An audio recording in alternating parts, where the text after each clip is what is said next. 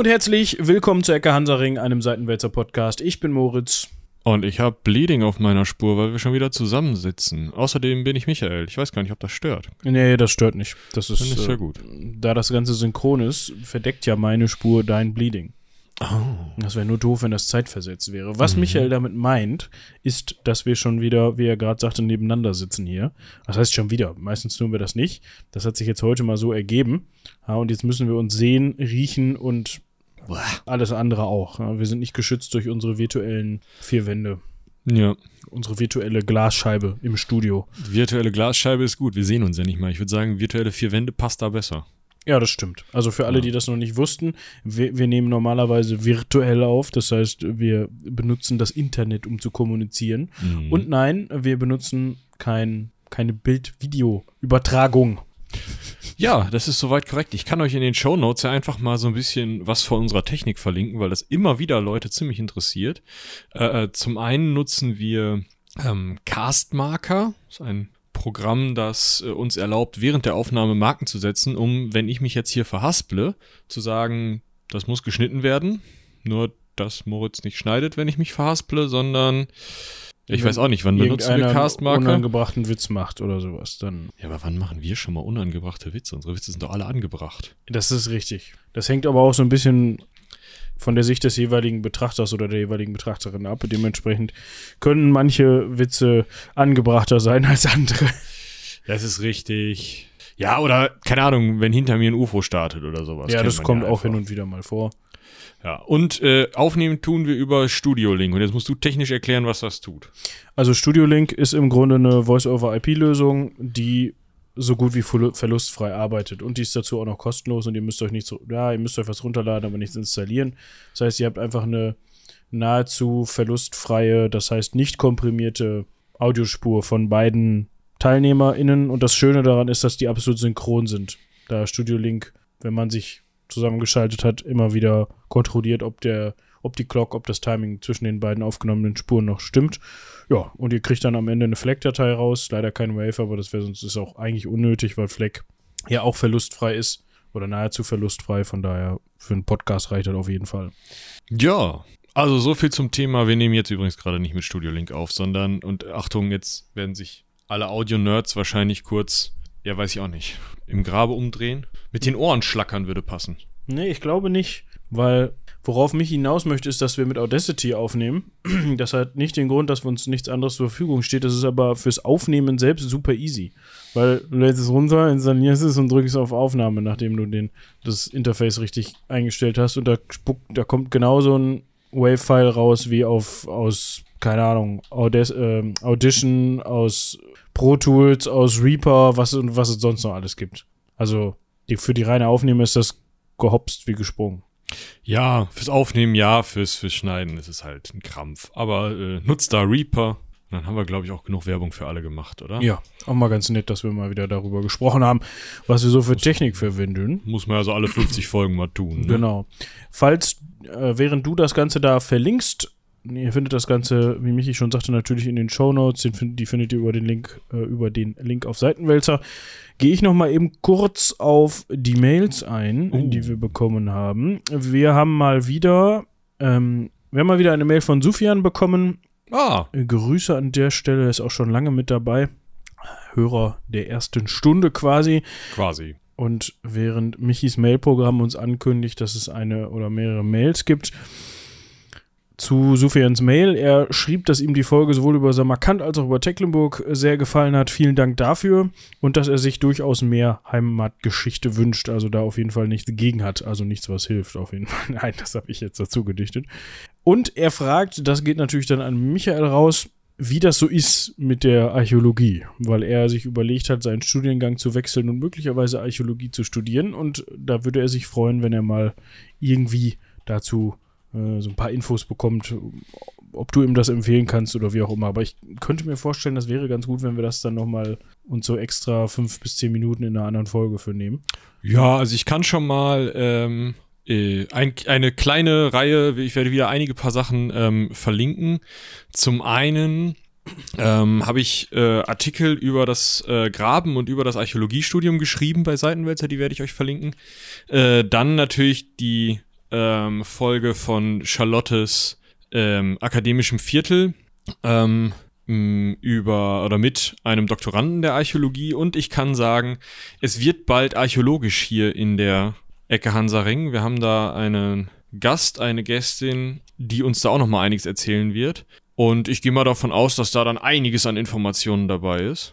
Ja, das würde ich auch sagen. Das kommt also quasi gerade zum richtigen Zeitpunkt. Die Frage kommt perfekt, ja. Bleibt gespannt. Ich habe jetzt gerade nicht im Kopf, wann die Folge veröffentlicht wird. Die Aufnahme ist auf jeden Fall in den nächsten Tagen.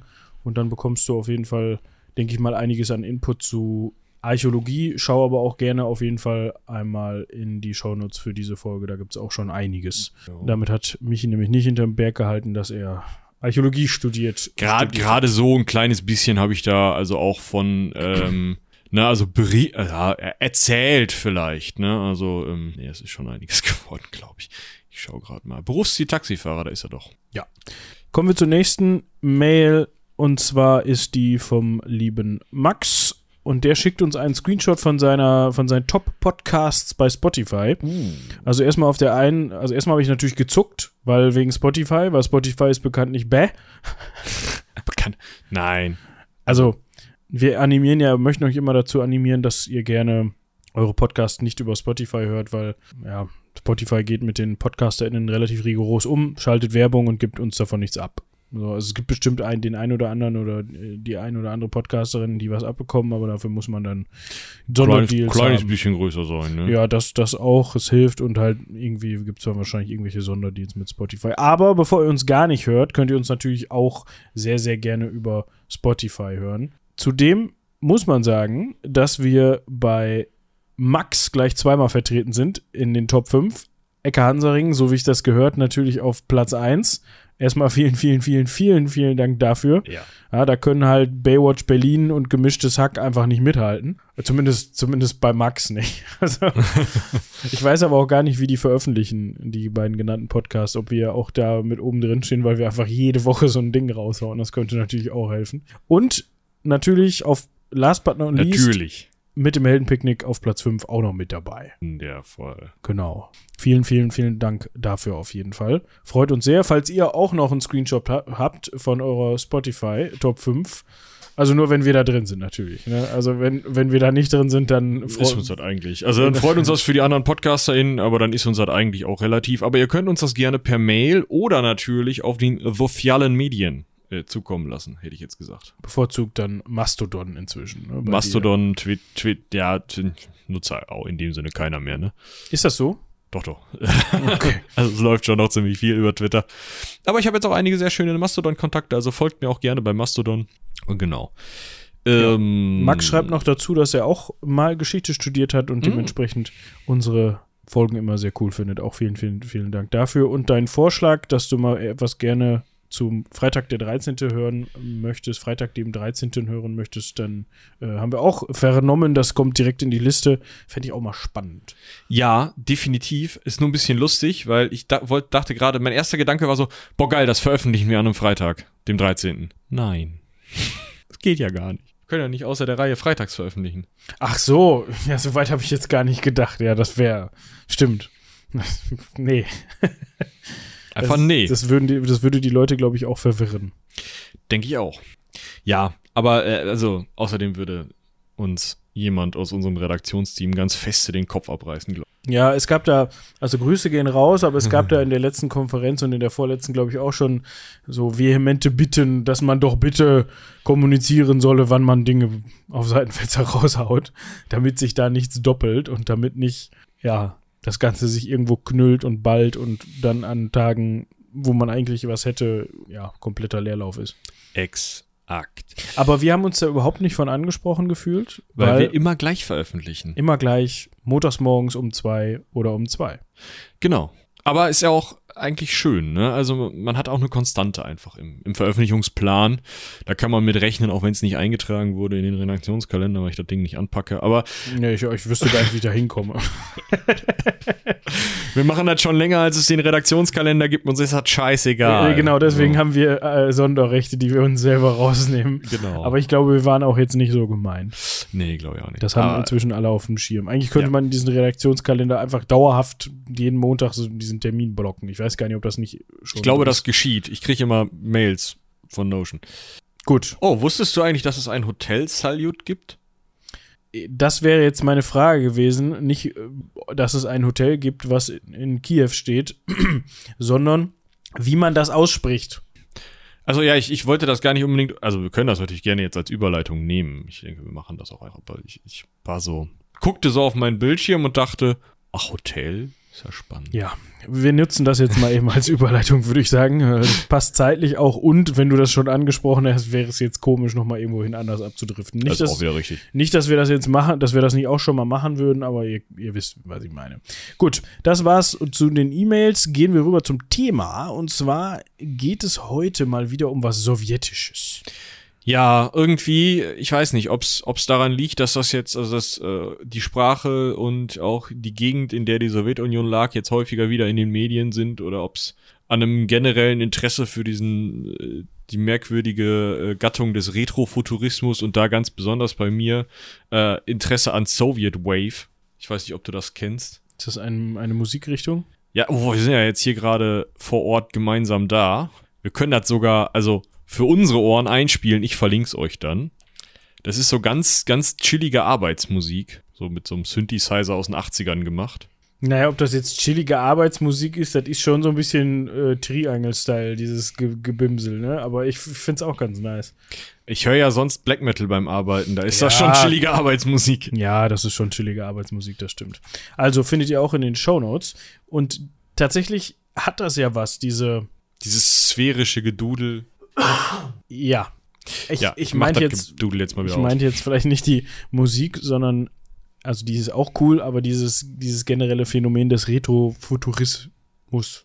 Ja, definitiv. Also ich meine, Steampunk ist ja nur eine Ausprägung. Es gibt dann ja noch den Dieselpunk und den Atompunk, wo Leute, und natürlich den Solarpunk, das darf man nicht vergessen, ist auch eine sehr coole Gattung, wenn ich ehrlich bin. Da müssen wir uns auch mal irgendwie in Richtung Pen and Paper was überlegen. Ja. Anderes Thema. Aber ja, vielleicht liegt es daran, vielleicht liegt es auch an unserer Faszination für Space oder so. Auf jeden Fall haben wir uns überlegt, wir lockern jetzt mal die Reihe hier auf, indem wir sagen Salut, also Salyut. Aber auf Deutsch heißt das halt Salut oder Gruß. Moin. Moin. Es geht um die Moin-Raumstation. Eigentlich schon. Mhm. Wie heißt denn Ihre Raumstation? Ja, also, MOL, aha, steht für Manned Orbiting Laboratory, okay. Und die nächste, Skylab, weil es ein Lab in the Sky ist. Okay, ja, spannend. Und bei Ihnen, moin! Das ist eigentlich cool. Also wir befinden uns mal wieder in den Zeiten des Kalten Krieges. Mittendrin. Und alle, die Bock auf Science-Fiction haben, die können an dieser Stelle aufpassen. Das wird heute eine Folge für euch. Also Science-Fiction nicht, aber Science ist drin. Es ist nicht Fiction, aber wenn wir jetzt über Retrofuturism sprechen und sowas, dann liegt Science-Fiction da ja, lehnt sich da gerne dran an. So meinte ich das. Also Fans, die generell Bock auf Fans. Also Fans von Dingen wie Raumschiffen und Raumfahrt und sowas. Genau. Bleibt dran, das wird heute spannend. Und zwar soll es in erster Linie um die Salyut-Raumstation gehen. Das sind nämlich Raumstationen der Sowjetunion gewesen, die in den 1970er und 80er Jahren das Antlitz unserer orbitalen Umlaufbahn geziert haben. Mal mehr, mal weniger lange. Ja, und mal mehr, mal weniger Stationen. Ich glaube, die sind ja teilweise auch parallel geflogen. Während einer am Abschmieren war, stand die andere schon oben rum und so. Ja. Aber vielleicht, bevor wir jetzt darüber sprechen, eine kleine Klärung, nur weil ihr garantiert auch Nachrichten hört und guckt. Salyut und Soyuz, Soyuz, sind zwei völlig verschiedene Dinge. Ich habe das nämlich am Anfang die ganze Zeit verwechselt. Ich habe dann gelesen und gedacht, irgendwie das mit S und, ne, so, irgendwo hinten ist ein U drin. Soyuz sind die Raumkapseln, das sind diese Raumschiffe, mit denen die, glaube ich, heute noch rumbrettern, wenn ich mich recht entsinne. Müssen wir auch mal eine Folge drüber machen. Das heißt Union im Gegensatz, also Soyuz heißt Union im Gegensatz zu Salyut, moin. So, genau, das kann man schon mal verwechseln, vor allem, weil die beiden auch teilweise miteinander in Verbindung stehen. Ja, mir ist es dann auch aufgefallen, aber es war gar nicht schlecht. Nö, ich finde ihn auch eigentlich, also wir können ja mal prinzipiell darüber reden, Raumstation. Ja, das ist erstmal eine gute Frage. Was ist eine Raumstation und was unterscheidet eine Raumstation eigentlich von einem Raumflugzeug, Moped, Schiff? Ja, da fällt mir immer als erstes, als prominentestes Beispiel, zumindest heutzutage, die ISS ein. Mhm. Internationale Space Station. Und im Grunde ist das ja ein, in erster Linie würde ich sagen, ein Habitat. Mhm. Was? Fachbegriff. Ja, also eine Wohnort. Ein Wohnort, genau, der einen Planetenorbit einnimmt. Muss das ein Orbit sein? Also ich glaube, wenn du das Teil fest auf so einem Lagrange-Punkt installierst, ist das kein Orbit zum Beispiel. Es wäre trotzdem eine Raumstation. Du könntest, also klar, mit unseren heutigen Mitteln kannst du das Ding nicht stehen lassen, weil ja das Sonnensystem sich durchs Weltall bewegt und die Galaxie und so.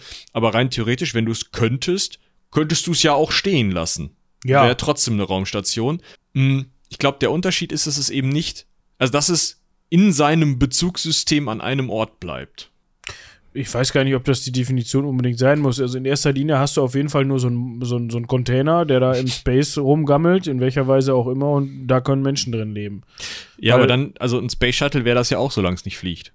Also ja. Vielleicht ein Container ohne Antrieb, ja, wobei ohne Antrieb ist ja auch nicht, weil im Zweifel gibt es ja Raumschiffe, die keinen Antrieb mehr haben und deswegen um Planeten kreiseln und sich dann so mit so einem Slingshot-Manöver fortbewegen. Also die auf jeden Fall, schwierig. Sagen wir mal, die dazu gedacht sind, dort zu bleiben. Ja. Die nicht das erste Interesse haben, von A nach B zu kommen, sondern um sich dort aufzuhalten, was dort dann auch immer bedeutet, ob es jetzt auf einer Umlaufbahn ist oder an einem festen Punkt, wenn das technisch irgendwie möglich ist. Um dort in erster Linie dann natürlich zu forschen. Ne? Genau. Um Messungen zu machen, um Experimente durchzuführen, sowas halt. Und da fällt einem natürlich als erstes die ISS ein, was viele aber nicht wissen. Ich hatte mich da vorher auch nicht so drüber informiert, beziehungsweise war da nicht so informiert, dass es da viel oder ganz viele Vorläufer gab. Mhm. Und zwar nicht, wie man jetzt denkt, die Amis, die haben bestimmt schon 20 Space Stations vorher da hochgepumpt. Nee. Singular. Eine. Ja, das sogenannte Skylab, aber da müssen wir, glaube ich, auch nochmal eine gesonderte Folge drüber machen, weil das schon halt einfach ein ganz anderes Konzept ist, als das, über das wir heute reden. Ja, vor der Internationalen Raumstation gab es die Mir noch und eben die Salyut, über die wir jetzt sprechen.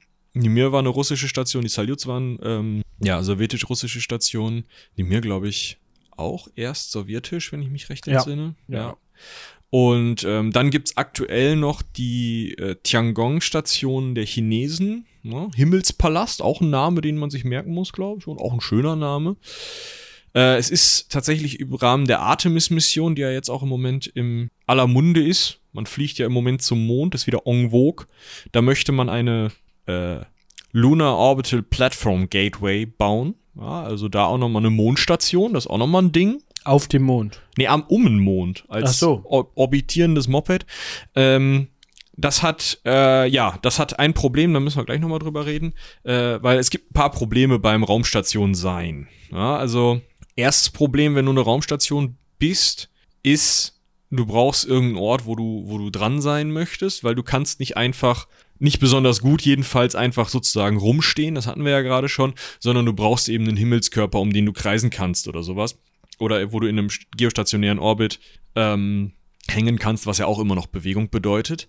Das ist eines der Probleme auch von allen menschlichen Raumstationen bisher, weil diese Orbits, in denen die kreisen, zum einen haben wir sie vollgemüllt, deswegen muss man da und dort ausweichen. Zum anderen haben wir da das Problem, dass diese Orbits im Zweifel nicht gehalten werden. Also haben Raumstationen trotzdem Booster oder Triebwerke, um sich so ein bisschen aus der Umlaufbahn zu heben. Und das zweite Problem, wenn man nämlich das genau an der Erde nicht macht, ist, man hat Strahlung. Also man möchte im Moment sehr gerne nah an der Erde bleiben, weil die Atmosphäre die Strahlung abhält, dafür bremst die ein und man verliert den Orbit schnell. Wenn man jetzt um den Mond kreiselt, hat man viel Strahlung, aber keine Atmosphäre, deswegen wird man eigentlich nicht gebremst, verliert den Orbit nicht so schnell, aber man hat halt ein Strahlungsproblem. Deswegen sind auch diese ganzen ersten Raumstationen und auch die heutigen, die ISS und die Tiangong und so, die sind alle im nahen, niedrigen Lower Earth Orbit, also wirklich relativ nah an der Erde. Relativ heißt, nah, 3,3. 300 bis 400 Kilometer Höhe. Ja. Gut, jetzt haben wir schon mal geklärt, wie es so ist, eine Raumstation zu sein. Ich glaube, man kriegt einen Drehwurm. Und was wir jetzt noch gar nicht, also klar, wir haben eben schon gesagt, okay, das ist für Forschungszwecke gedacht und so weiter. Es gibt aber auch vor allem im Kalten Krieg. Ne? Im Kalten Krieg bei den Salyut-Stationen gibt es auch Abkopplungen, Stationen, die Salyut genannt worden sind, was ich irgendwie ganz witzig finde, zur Tarnung, weil es eigentlich militärische Stationen waren und man findet nicht so richtig, ich habe tatsächlich mal ein bisschen nachgeguckt, einen militärischen Einsatzzweck für eine Raumstation. Also klar, geht natürlich auch im Bereich Spionage, aber das darf man jetzt nicht mit Spionage-Satelliten verwechseln, die jetzt um die Erde kreisen und im Zweifel hochauflösende Fotos machen können oder irgendwelche Bewegungen oder wie auch immer nachvollziehen können zur richtigen Zeit. Aber ja, das ist das Einzige, also wir fangen vielleicht ganz von vorne an. Warum wollten die Sowjets Raumstationen haben? Die erste Idee oder das erste Problem, was die Sowjets hatten zum Thema Raumstationen, war, dass man in den 60er, 70er Jahren noch nicht in der Lage war, Fotos digital zu machen, die halbwegs aufgelöst waren. Das heißt, als Sowjetunion würde ich jetzt einen Satelliten ins Weltall schießen und eben jene hochauflösenden Fotos machen, die du gerade genannt hast, dann hätte ich die auf einem Film in einem Satelliten. Was mir jetzt so auf die Schnelle nichts hilft. Dann müsste ich da hoch, das da rausholen, entwickeln und so weiter. Da kann ich auch gleich den Fotografen mit hochschicken, der das da oben entwickeln kann. Und dann kann ich das mit einer kleinen Landekapsel wieder runterschießen und dann habe ich die entwickelten Fotos unten auf Erde. Die negative habe ich noch oben, falls was ist, ich nochmal nachentwickeln muss. Das war so ein bisschen eine der ersten Ideen also warum man überhaupt eine Raumstation haben wollte, weil es eben ein Satellit es da an der Stelle nicht gebracht hat. Der zweite Punkt, warum man eine Raumstation haben wollte, war 1969 waren die Amis auf dem Mond gelandet. Und das heißt, man konnte nicht mehr einfach auf dem Mond landen als Sowjetunion und sagen, hey, wir sind genauso cool wie die Amis, sondern man musste irgendeinen anderen Erfolg haben. Und die Amerikaner hatten zu dem Zeitpunkt noch keine feste Präsenz im Weltall, wo regelmäßig und langzeitmäßig Leute drauf waren. Dementsprechend hat man dann eben zum einen das militärische Programm Almaz, zu Deutsch Diamant, sich ausgedacht, womit man eben Fotos machen wollte, die oben entwickeln und runterbringen. Und man hat sich das zivile Programm Salyut ausgedacht, bei dem man halt gesagt hat, so, wir machen hier jetzt mal eine richtig coole Forschungsstation für Langzeitaufenthalte. Das können die Amis nämlich noch nicht oder das haben die Amis im Moment noch nicht. Das heißt, wir wären die Ersten, die Langzeitaufenthalte im Weltall machen. Ist ja auch irgendwie was Geiles. Und wie Moritz gerade schon sagte, ist es ja blöd, wenn alle wissen, wo der Spionagesatellit ist. Dementsprechend sagt man, nö, das ist kein Spionagesatellit. Wir haben keine Spionage-Weltraumstation. Sowas machen wir nicht. Das ist zivile Forschungseinrichtung. Genau. Wir gucken, wir messen da Temperatur und Luftfeuchtigkeit vor allem. Und innerhalb unserer, ne? Boris, halt mal einen Finger raus. Wie ist der Wind heute? Nein. So, ne? Sonneneinstrahlung, was weiß ich, Radioaktivität, was man da so messen kann. Ich bin kein Astrophysiker, aber ihr wisst, was ich meine. Ja, Auswirkungen von Schwerelosigkeit auf Personen ist ja auch spannend. So eine Sachen misst ihr da halt. Ja gut, okay, ja, dann können wir da beides einfach Salyut nennen. Also intern wissen wir natürlich, das eine sind die Almaz-Stationen, das andere sind die Salyut-Stationen. Aber in einer extern ist das alles Salyut. Ja, dann kommt da auch keiner nerven. Und man hatte sich also überlegt, okay, wir haben die Soyuz-Raumschiffe kombiniert mit den Salyut-Stationen, da können wir dann immer hinfliegen, können wir ein bisschen Forschung betreiben und wieder runter. Und wir haben die neuen, die haben wir uns jetzt neu überlegt, zusätzlich zu den Almaz-Stationen haben wir auch die neuen TKS-Raumschiffe. Das sind so richtig geile, riesige Frachter, mit denen man auch, also riesig, ne? Ist immer so ein bisschen relativ. So ein Soyuz-Raumschiff, da passen 3 Leute rein. Das ist Soyuz. Wo ist es denn? Ja, man kann so eine Soyuz-Kapsel oder so ein Soyuz-Ding, das hat knapp 7 Tonnen. Ja. Kann man vielleicht mit einem LKW vergleichen, weißt du? So von der Größe her, so ganz grob. Und der TKS-Transporter für diese militärischen Stationen, der hatte halt einfach 20 Tonnen und war halt einfach wesentlich größer. Ja, vielleicht ist das Soyuz eher so ein Minivan. Ja, so auf den Bildern ein bisschen größer, irgendwas dazwischen. So, ne? Also und diese TKS-Raumschiffe waren halt wesentlich größer und da war also die Idee, okay, wir haben zwei völlig getrennte Systeme. Wir haben die Salyut-Stationen mit den Soyuz-Raumschiffen und wir haben die Almaz-Stationen mit den TKS-Raumschiffen. Das war ursprünglich die Idee. Und naja, dann kam natürlich alles anders, als man denkt. So ist es ja eigentlich immer. Ne? Da kommen wir jetzt aber gleich noch drauf zu sprechen. Jetzt haben wir erstmal geklärt, warum möchte man denn überhaupt so einen Container, so eine Büchse da im All rumschwirren haben, wo im Zweifel oder im besten Fall dann auch noch Leute drauf unterwegs sind. Also, es fing an mit Salyut 1. Die wurde am 19. April 1971 gestartet. Und das war die erste Raumstation überhaupt. Ne? Also, der Menschheit, ja. Der Menschheit, genau. So, und jetzt darf man sich das nicht so vorstellen, dass so eine Raumstation, weißt du, klar, die muss mit irgendeiner Rakete ins All befördert werden. Das ist ja auch ganz normal. So bei der ISS waren das eher Module, die dann da oben zusammengebaut worden sind, glaube ich. Ne? Die ist ja nicht in eins so groß, wie es geht ja nicht. Aber diese Salyut-Station, wir können ja gleich noch mal ein bisschen mehr über den Aufbau reden, aber dazu muss man auch ein bisschen mehr über Salyut 1 wissen. Dementsprechend würde ich sagen, erstmal nur ganz grob, das ist ein Klotz, der hochgeschossen wird, also ein Zylinder. Genau, die ist so konzipiert gewesen, dass die eben gut mit einer Rakete transportierbar ist und dass die dann auch gut da oben ankommt und dass da nicht nur irgendwas zusammengebaut werden muss. So, man darf sich jetzt das aber nicht so vorstellen, dass Ivan, Bob und Kevin da eingestiegen sind unten und sich da haben hochschießen lassen, sondern das Ding wurde leer transportiert. Genau. Und dann dem Orbit zugeführt, auf dem es da funktionieren soll und sich fortbewegen soll. Und dann kamen Ivan, Bob und Kevin mit dem Soyuz-Raumschiff angeflogen und haben sich dann da reingesogen. Das hat man auch versucht mit Soyuz 10 bei Salyut 1, weil man wollte das ja auch nutzen. Ja, das war jetzt mit Problemen verbunden, oder wie?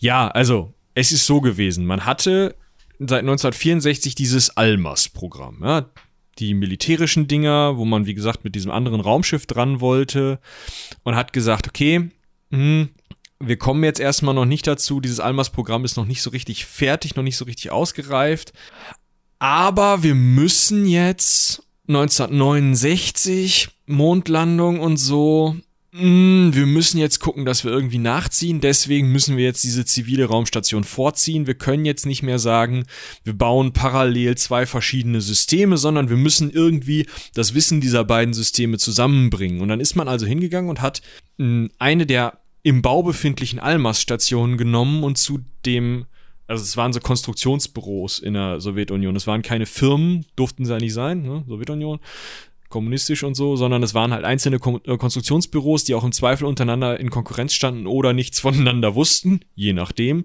Wir werden irgendwann nochmal über Sergei Korolev reden, den Erfinder der, oder den treibenden Mann hinter der sowjetischen Raumfahrt.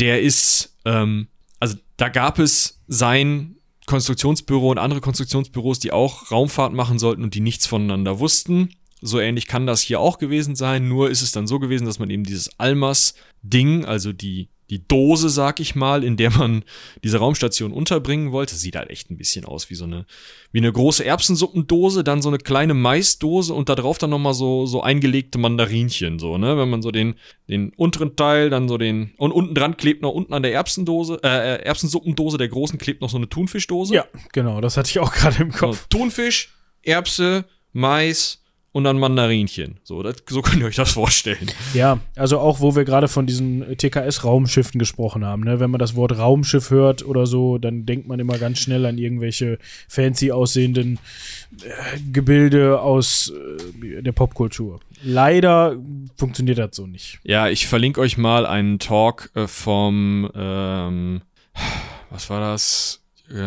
Chaos Computer Club, wo jemand ein gewisser Urs, dessen weiteren Namen, Chaos Computer Club, alles Hacker, ich jetzt gerade auf die Schnelle nicht rausfinde.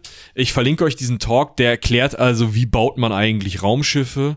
Und das ist schon ziemlich interessant, weil da sind wir nicht so weit weg von Dose und Erbsensuppe. Ja, auf jeden Fall sind das also so Dosendinger. Und man hatte also dieses Design für diese Form und man wusste schon mal, okay, wir brauchen das und das an Strom, deswegen weiß ich, so und solche Solarpanels brauche ich. Ich habe die und die Ausgänge, ich habe das und das, die und die Stelle, wo ich docken will und sowas. Das war alles schon klar. Man hat also eine von diesen so halb fertig gebauten Almaz-Stationen genommen und hat die einem anderen Büro gegeben und gesagt, Leute, es ist Sommer 1969, die Amis landen zeitnah auf dem Mond. Warte, wann war denn Mondlandung? 20. Juli, ja gut, die Amis sind gerade auf dem Mond gelandet wahrscheinlich. Mhm. Fuck, wir brauchen eine Raumstation und zwar am besten gestern.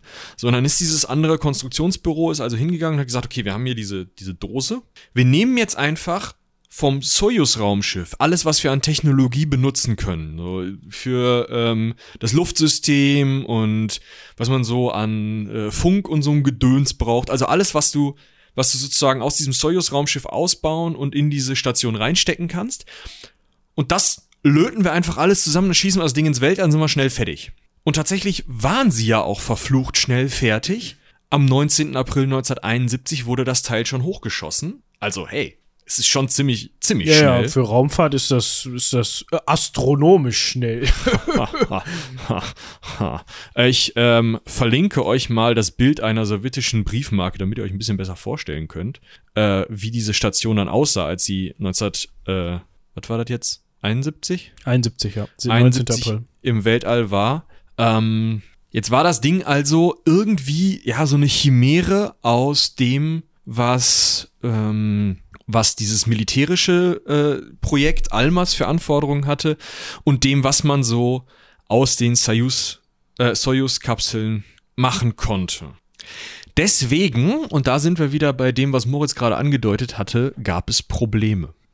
Ja, wie ich schon gerade sagte, Soyuz 10, also die Soyuz-Missionen und Nummerierung kann man so ein bisschen gleichsetzen mit den Apollo-Missionen, auch wenn die zu der Zeit, glaube ich, noch nicht am Start waren, aber... Doch, die Apollo 11 muss ja 2 Jahre vorher dann auf dem Mond gewesen sein. Ah ja, stimmt. Aber interessant, funktionierende Missionen kriegen eine Soyuz-Nummer, funktionierende Raumstationen kriegen eine Salyut-Nummer und so weiter. Nicht funktionierende Dinge heißen Kosmos so und so viel. Ja, ich weiß nicht, warum Soyuz 10 eine bekommen hat. Wahrscheinlich, weil sie überhaupt gestartet sind und irgendwie da waren. Genau. Das Problem war, die Mannschaft konnte eben die Station nicht betreten, weil es da Probleme mit dem Docking-Manöver gegeben hat. Ne? Also der Kopplungsring, es gab da so einen Andock-Ring einfach, da hat die Technik nicht funktioniert und man konnte die Luftschleuse nicht öffnen. Und so musste dann später die Besatzung von Soyuz 11 das Ganze machen. Also die sind dann auch wohl reingekommen. Da hat man das Problem wohl irgendwie lösen können. Ja, das ist halt das Ding, ne? Die haben halt an eine eigentlich für Almaz gedachte Station, haben die halt einfach von einem der Soyuz-Raumschiffe, die sie auf dem Boden stehen hatten, den Kopplungsring dran geschraubt und wollten dann mit einem Soyuz-Kopplungsring Soyuz-Kopplungsring erreichen. Das hätte wahrscheinlich auch funktioniert, aber irgendwas war da undicht. Und dann hat man eben bei Soyuz 11 einen stärkeren Kopplungsring genommen, der das Ganze einfach noch ein bisschen dichter gemacht hat. Und dann ging's. Trotzdem, naja, also die hätten halt auch da die Tür aufmachen können, es hätte geheißen, das muss man immer bedenken. Also diese Aktionen, die da gerade beim Start der Raumfahrt in den 60er, 70er Jahren gemacht wurden, da war so viel, so saugefährlich, aber da müssen wir jetzt gleich noch weiter drüber reden. Und vor allem hatte die Besatzung von Soyuz 10 auch keine Anzüge, keine Raumanzüge dabei, die für Ausstiege gedacht waren. Ne? Also wir hatten sie einfach nicht. Die sind davon ausgegangen, ja, wir befinden uns hier immer in einem Bereich, in dem wir die nicht brauchen und dann geht die Tür auf und dann gehen wir da rüber und haben trotzdem die Luft zum Atmen. Ja, deswegen konnte man eben nicht sagen, okay, ich steige jetzt mal hier in meinen Raumanzug und gucke mir den Dockingring mal an. Oder diesen, wie ist der Begriff hierfür, der Kopplungsadapter oder Kopplungsring gucke ich mir mal an und dann dengeln wir das wieder gerade. Ich meine, sowieso nicht zu empfehlen, aber... Ja, aber mein Gott, also so hat man ja damals durchaus gedacht. Ne? Ja. Also es ist ja schon so, ich meine, wenn wir uns dran erinnern, der erste sowjetische Kosmonaut, der ausgestiegen ist, der hatte das Problem, dass dadurch, dass er ja in seinem Raumanzug Druck haben muss und außerhalb des Raumanzuges im Weltall naturgemäß sehr viel weniger, also gar kein Druck ist. Da hatte der das Problem, dass sein Raumanzug sich aufgepustet hat und die das nicht mitberechnet hatten und deswegen seine Schleuse an seinem Soyuz-Raumschiff, mit dem er da ausgestiegen ist, oder das war glaube ich nicht mal Soyuz, war es schon früher. Auf jeden Fall seine Schleuse war zu eng. Das heißt, der musste über ein Ventil Atemluft ins Weltall ablassen, damit er überhaupt wieder einsteigen und zur Erde zurückkehren konnte. Das gleiche Problem hatten die Amis dann auch nochmal, weil die alle nicht miteinander geredet haben. Aber also man hat da durchaus solche Lösungen benutzt, wie ich hau da mal mit dem Hammer gegen oder so. Das ist schon gemacht worden, aber es ging halt einfach nicht zu dem Zeitpunkt. Und deswegen konnte erst Soyuz 11 diese Station in Betrieb nehmen. Und auch da, die haben die Station aufgemacht, sind dann mal rübergeschwebt. Irgendwas riecht hier verbrannt. Ja. Also da geht dir der Arsch erstmal auf Grundeis. Ja. Wir reden jetzt von der Besatzung von Soyuz 11, ne, die jetzt halt dann da angekommen ist. Das Ganze ist gestartet worden am 6. Juni 1971. Das heißt, jetzt mal gerade eben gucken, 19. April 71 ist die Raumstation gestartet und Soyuz 11 ist dann, also Salyut 1 ist am 19. April gestartet und Soyuz 11 ist eben am 6. Juni gestartet. So, das heißt, das ganze Ding ist da jetzt auch schon, wann haben wir, 19. April, 2 Monate. Etwas mehr als 2 Monate rumgegurkt, ohne dass da jemand drin war. Und wenn du dann die Tür aufmachst und sagst, hat er was gekokelt? Haben wir hier Mäuse, die eine Kabel gefressen haben? Ja, das ist eher unwahrscheinlich, dass die den Start überlebt haben, aber ja. Das hat dann noch mal ein bisschen gedauert, weil man hat dann sich erstmal in seine Soyuz-Kapsel zurückgezogen und hat erstmal die Stationsatmosphäre ausgetauscht. Also auf der Salyut 1 wurde er einmal komplett durch Fenster auf, einmal Stoßlüften. Nein. Und dann ging es doch wieder. Ja. Also man hat ist auch noch mal so ein Ding. Weil man ja dieses Soyuz-Raumschiff da dauerhaft angedockt hatte. Es war ja völlig klar, dass uns ist es wahrscheinlich jetzt vielleicht nicht unbedingt sofort klar, aber es war nicht so, dass da jetzt 3 Kosmonauten hochfliegen zur Salyut-Station, 2 davon da bleiben, einer fliegt nach Hause und nächste Woche kommt einer mit einer Soyuz-Rakete hoch und nimmt die beiden Jungs wieder mit. Sondern das war als komplette Einheit gedacht. Also ohne dieses Soyuz-Raumschiff hat die ganze Station nicht funktioniert. Also schon funktioniert, aber diese Salyut 1 war dafür gedacht, dass immer ein Soyuz-Raumschiff dranhängt. Ja. Und auch in späteren Zeiten war es immer so, dass immer ein Soyuz-Raumschiff an diesen Stationen dranhing. Weil man immer davon ausgehen musste, da passiert irgendwas. Wir haben ja gerade schon gehört, es hat mal irgendwie verkokelt gerochen. Überlegt mal auf einer Raumstation, wo der Luftaustauscher aus ein paar Kohlefiltern so ungefähr besteht, mit ein bisschen Sauerstoff irgendwo noch. Da brennt's. Das rettest du. Heute noch bei der ISS ist es so, wenn es brennt, dann fahren die nach Hause und dann waret das mit der ISS. Ich meine, irgendwann war es das sowieso mit der ISS, die ist nicht dafür gedacht, um ewig da oben rumzugurken, die ist hat sowieso eine Halbwertzeit und wird irgendwann... Ja, die hat es auch teilweise schon mittlerweile überschritten. Ja. Ne? Aber also, es ist nie so gedacht, dass man da auf Teufel komm raus auf dieser Station überleben muss. Sondern es ist immer so gedacht, dass man da nochmal flüchten kann und dementsprechend muss man dieses Soyuz-Raumschiff da dran haben. Aber hier war es sogar so, dass die Systeme halt so voneinander abhingen, dass zum Beispiel dieser Luftaustausch zum Teil von dem Soyuz-Raumschiff mitgemacht wurde. Na, ja. Also, dass halt nicht die Salyut-Station das komplett alleine gemacht hat. Und ja, dann haben die da tatsächlich 23 Tage gearbeitet oben auf der Station, nachdem die Luft ausgetauscht war. Ja, also genau das, was wir eben gesagt haben, ne? Man hat Erdbeobachtungen durchgeführt, wissenschaftliche Experimente und so weiter und so fort. Und irgendwann, also man hatte dann da einen Plan, was man durchführen möchte und was nicht. Ne? Man ist da strikt nach Liste vorgegangen.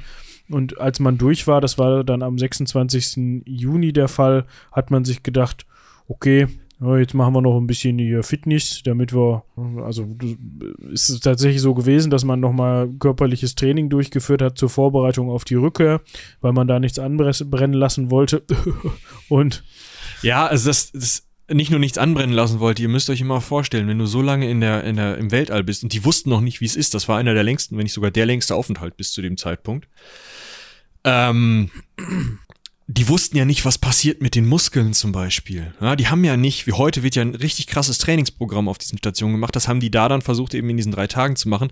Weil so ein Wiedereintritt ist ja jetzt nicht mal eben am Fallschirm runter, sondern da kommt ja auch noch der Teil mit der Atmosphäre und das ist alles ganz unangenehm. Und bis heute landen Soyuz-Kapseln ja auf Boden und nicht in Wasser. Dementsprechend muss man da auch so ein bisschen weniger schlagempfindlich sein. Also hat man dann da 3 Tage trainiert und haben dann am 29.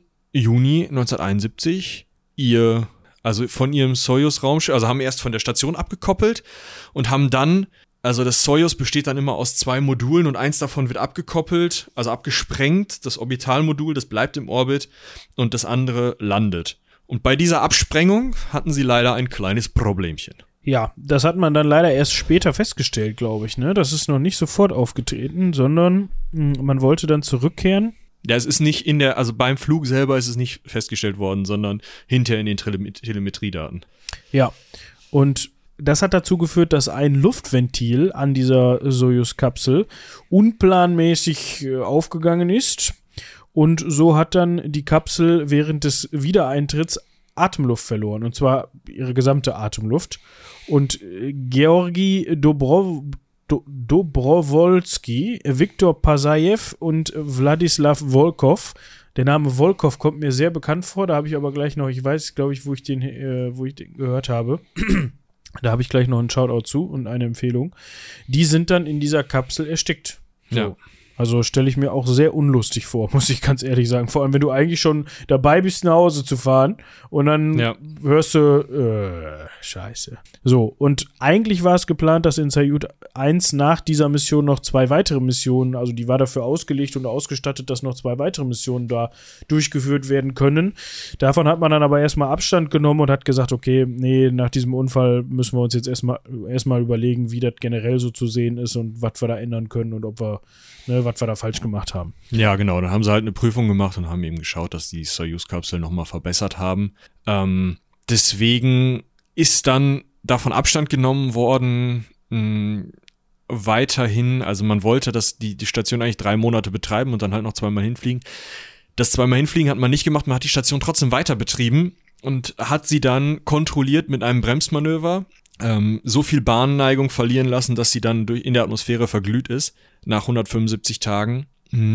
Das ist normal, dass man diese Dinger verglühen lässt, weil man natürlich nicht möchte, dass die Amis dann nochmal hochfliegen und gucken gehen. Zum einen und zum anderen auch, weil man nicht möchte, dass das Zeug die ganze Zeit im Weltraum rumkreiselt. Ja, und dann im Pazifik landen ist auch scheiße. Ja, genau. Zumindest in funktionstüchtiger Art und Weise oder halbwegs funktionstüchtiger Art und Weise. Ja, aber also man konnte trotzdem noch einiges feststellen. Also es ist so, dass natürlich eine eine Funkverbindung bestand und die Computertelemetriedaten von dieser Raumstation natürlich weiterhin gesendet wurden. Das heißt, man wusste dann einfach, wie viel Treibstoff brauche ich bei meiner nächsten Station, um die dann immer wieder, also man muss der Orbit wird ja immer kleiner, man muss dann immer wieder so ein bisschen hochschießen. Mhm. Das ist jetzt ein schwieriges Bild mit dem Hochschießen, aber ich bin so schlecht in Bahnphysik, dass ihr euch das am besten mal bei YouTube reinzieht. Man muss da irgendwie Gas geben oder bremsen, um dann eben die richtige Lageregelung zu kriegen und dann die richtige Umlaufbahn zu kommen. Und da konnte man dann eben rausfinden, wie viel brauche ich da, wie liegt diese Station denn so im Weltall, fängt die irgendwann an zu kreisen, was muss ich da machen? Solche Sachen konnte man dann eben rausfinden und dann eben mit dem letzten Treibstoff so bremsen, dass man kontrolliert wieder eintrat. Mhm. Klar, da waren jetzt irgendwie in Anführungsstrichen Vorräte verloren gegangen, ja, also irgendwie, was weiß ich, Atemluft und sowas da oben, aber wie gesagt, man hat dann die Sicherheit der Kosmonauten darüber gestellt, über die Nutzung dieses Labors. Man hatte ja auch Salyut 2 eigentlich schon in Mache. Ja, also Salyut 2 wurde gestartet am 29. Juli 1972, also ein Jahr später. Genau, das war wieder eine zivile Station, ne? Ja. Genau wie die erste, so eine zusammengeklöppelte aus Soyuz-Kapsel und Soyuz-Teilen und dieser äußeren Almaz-Hülle, kann man es vielleicht sagen. Da muss man aber unterscheiden zwischen Salyut 2 und 2A. Wir sprechen hier jetzt über Salyut 2A.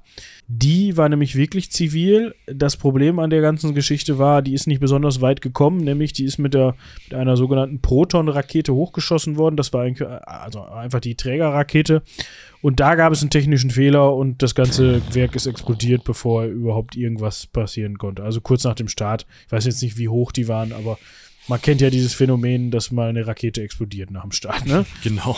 Ich weiß nicht, ob du in letzter Zeit auf YouTube unterwegs warst. Es gab dieses sehr hochgejazzte, kurz gesagt Video zum Thema, was machen wir mit Atommüll und warum schießen wir den nicht einfach ins Weltall? Und genau das ist der Grund.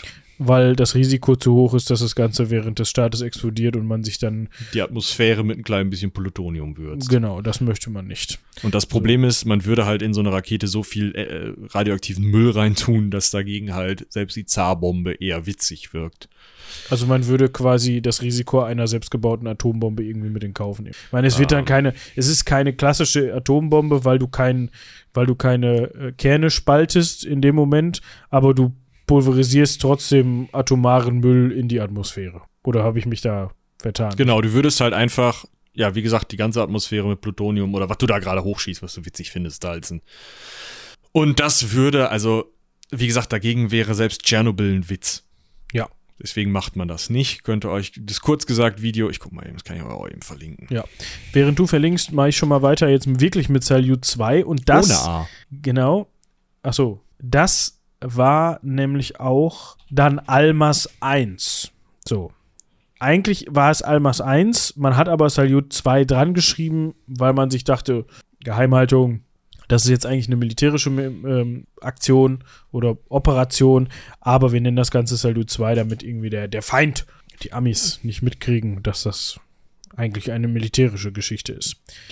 Was unterscheidet denn jetzt so eine militärische Geschichte eben von der zivilen? Das eine, was es unterscheidet, sind Teile der Innenausstattung. Also da waren ja einfach andere Technikteile verarbeitet aus diesem Almaz-Programm und diesem TKS-Programm mit diesen anderen größeren Raumschiffen. Da waren also ein bisschen andere Technik drin und da war ganz wichtig eben Spionagetechnik drin. Also gerade ganz besonders extrem hochauflösende, für die damalige Zeit hochauflösende Kameras und ein komplettes, das finde ich eigentlich total spannend, ein komplettes Fotolabor. Also die hatten alle Möglichkeiten, um, wie gesagt, da oben chemisch die Filme zu entwickeln. Die müssen also sowas wie eine Dunkelkammer oder zumindest, es gibt ja so Boxen, in denen man so Film entwickeln kann irgendwie. Sowas müssen die also da oben gehabt haben, um eben dort oben die Fotografien direkt aufzulösen, zu entwickeln heißt es, so, nicht auflösen, das wäre blöd, dann sind sie weg. Hochauflösend waren sie aber trotzdem. Ah, okay, ich helfe mir selbst raus. So schlimm war es nicht. Okay, ja, gut. Dann mache ich weiter, also es waren, das Fotos machen war das Ziel dieser ganzen Mission und man hat also dann diese Station am 3. April hochgeschossen. 3. April 1973 sind wir jetzt. Also nochmal wieder ein Jahr nach Salyut 2A, die ja, wie gesagt, mit der Rakete nicht so richtig. Ja, das hat auch erst alles funktioniert. Also diesmal hat die Rakete gehalten. Die Station hat auch den Orbit erreicht. Man hat dann aber leider nach 2 Tagen unbemanntem Flug festgestellt, dass da ein Druckverlust an Bord stattfindet. Und die Instrumente sind dann nach und nach alle ausgefallen und am 29. April hatte man dann überhaupt keine Kontrolle mehr über das Ding. Und am 28. Mai, Michi untermalt das gerade schon sehr passend akustisch, ist das Ganze abgestürzt.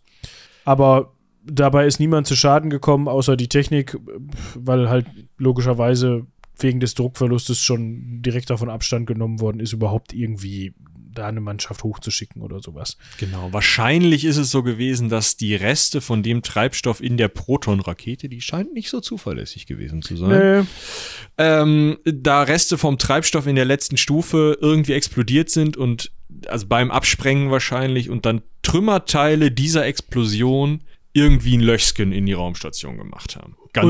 Dann macht's halt psch. Ja, und wenn's psch macht, dann ist die Technik, sagt dann halt irgendwann im Weltall. Nee. Da sehe ich mich nicht. I'm out. Oh ja, ist auch richtig. Also man muss schon sagen, wenn man sich anguckt, wie in Anführungsstrichen erfolgreich Salyut 1 gewesen ist, könnte man eigentlich meinen, ja gut, jetzt haben sie einen Lauf, jetzt hauen sie was raus. Aber jetzt sind sowohl Salyut 2A als auch Salyut 2. Salyut 2 und eigentlich Almaz 1 irgendwie in Wicken gegangen, ohne dass da irgendwas passiert ist. Ja, alles wegen der scheiß Proton-Rakete. Hätten sie mal vielleicht mal irgendwie einen VW nehmen sollen oder so. Ja, dann hat man den Versuch Kosmos 557 gestartet. Ihr hört schon, ne? Also, wenn es nicht klappt, heißt es nicht Salyut. Auch DOS 3 genannt, also es hatte nichts mit dem Betriebssystem von Microsoft zu tun. Nee, DOS steht für, jetzt muss ich wieder nachgucken, bemannte Orbitalstation. Oh Mann. Oder auch Dolgovremenaya Orbitainaya Stanzia. Ah ja.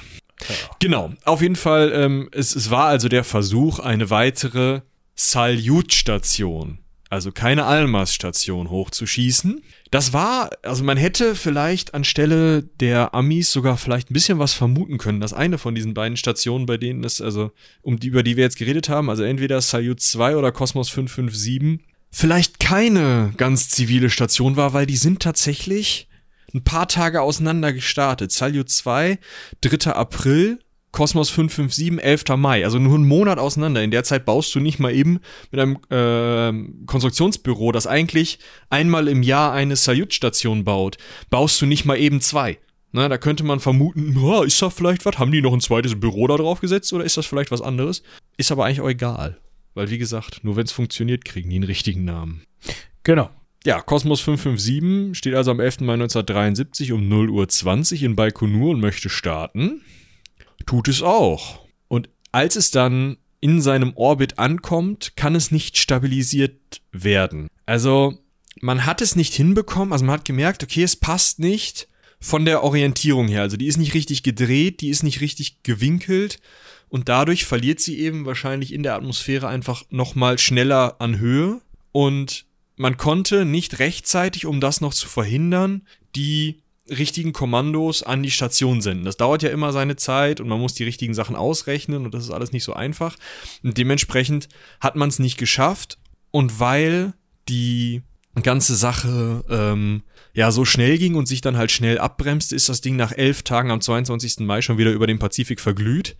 Deswegen konnten die Amis auch nichts vermuten, weil die natürlich nicht wussten, was in der Rakete drin war und das Teil hat ja sowieso nur eine Kosmos-Bezeichnung bekommen. Das heißt, man wusste nicht, dass da eine zweite Station hochgeschossen wurde, die wieder nicht funktioniert hat, sondern man wusste nur, okay, die haben innerhalb von zwei Monaten 2 Starts gemacht. Das ist noch relativ normal. Also da sind ja auch militärische Satelliten gestartet worden, zivile Satelliten gestartet worden, irgendwelche Testraketenstarts gemacht worden und du weißt halt einfach nicht, was ist das jetzt da gerade und ist da jetzt gerade eine Station unterwegs oder nicht. Und gerade wenn das Teil wieder verglüht, ja mein Gott, keine Ahnung. Ja, das ist trotzdem schade. Ja. Deshalb hat man sich aber trotzdem nicht unterkriegen lassen und hat mit Salyut 3 bzw. Almaz 2 weitergemacht. Also wieder die Tarnbezeichnung Salyut. Man hat aber das Militärische nicht aufgegeben. Man wollte dann Almaz 2 dann doch nochmal an den Start bringen, weil das Interesse war ja nach wie vor da. Salyut 3 ist dann am 25. Juli 1974 gestartet. Also wieder ein Jahr später. Da hatten wir wieder diesen Zeitabstand ein. Und das hat auch dann diesmal ausnahmsweise, also was heißt ausnahmsweise? Es hat mal eigentlich schon wieder, ausnahmsweise, ja, es war das zweite Mal, dass es funktioniert. Es hat funktioniert und Almaz 2 ist tatsächlich 16 Tage lang von der Besatzung der Soyuz 14 genutzt worden und sollte dann eigentlich auch noch von Soyuz 15 genutzt werden. Da gab es aber technische Probleme. Das hatte aber nichts mit Almaz 2 oder Salyut 3 zu tun, sondern das hatte damit zu tun, dass Soyuz 15 nicht starten konnte, weil es technische Probleme gab. Also der ganze Flug hat nicht stattgefunden. So, und deshalb ist das Ganze am 24. Januar 1975, wenn wir gerade hier gucken, ein halbes Jahr ungefähr, 25. Juni 74 bis 24. Januar 75, da ist das Ganze dann wieder in die Erdatmosphäre eingetreten und man hat den üblichen Fehlefanz mit der Verglühung und der ganzen Geschichte gemacht, so wie das schon von vorangegangenen Missionen kennen. Ja, nicht ganz den üblichen Vierlefanz. Man hat eine Sache getestet. Ja, Spielerei. Also, ihr habt doch bestimmt alle James Bond Moonraker gesehen, oder? Ja. So. Ich antworte jetzt mal im Sinne unserer ZuhörerInnen. Wenn nicht, unbedingt nachholen ist zwar, also, was heißt unbedingt? Es ist massiv sexistische Scheiße, davon müsst ihr einfach ausgehen bei alten James-Bond-Filmen. Aber diese Idee von Raumstationen, wie sie zu dem Zeitpunkt realistisch hätten sein können, ist doch ganz interessant. Und eine Sache kommt da eben vor, die auch scheinbar in der Sowjetunion durchaus parallel gedacht wurde, nämlich, na, man kann man nicht in Weltall rumballern? Das wollte man mal ausprobieren. Das kann man schon. Also ist man mal hingegangen und gesagt, was funktioniert denn im Moment ganz gut? Wir haben hier seit 1949... Momentchen mal. Es ist, haltet das bitte im Kopf, es ist 1974, 1975, als das Ding eingebaut ist 1974. Von 1949 bis 1965 haben wir da so eine Kanone. Ja. 2 Meter lang, 39 Kilo, Kaliber 23 x 115 mm, 800 bis 950 Schuss die Minute. Die haben wir immer gerne an so Bombern eingesetzt. Tolles Gerät, ja, funktioniert auch in höheren Flughöhen. 650 Schuss die Minute. Echt so, was, 650? Ich habe hier eine Zahl von 850 bis 950. Ja, in der Praxis eher 650. Ach so, okay, ja gut.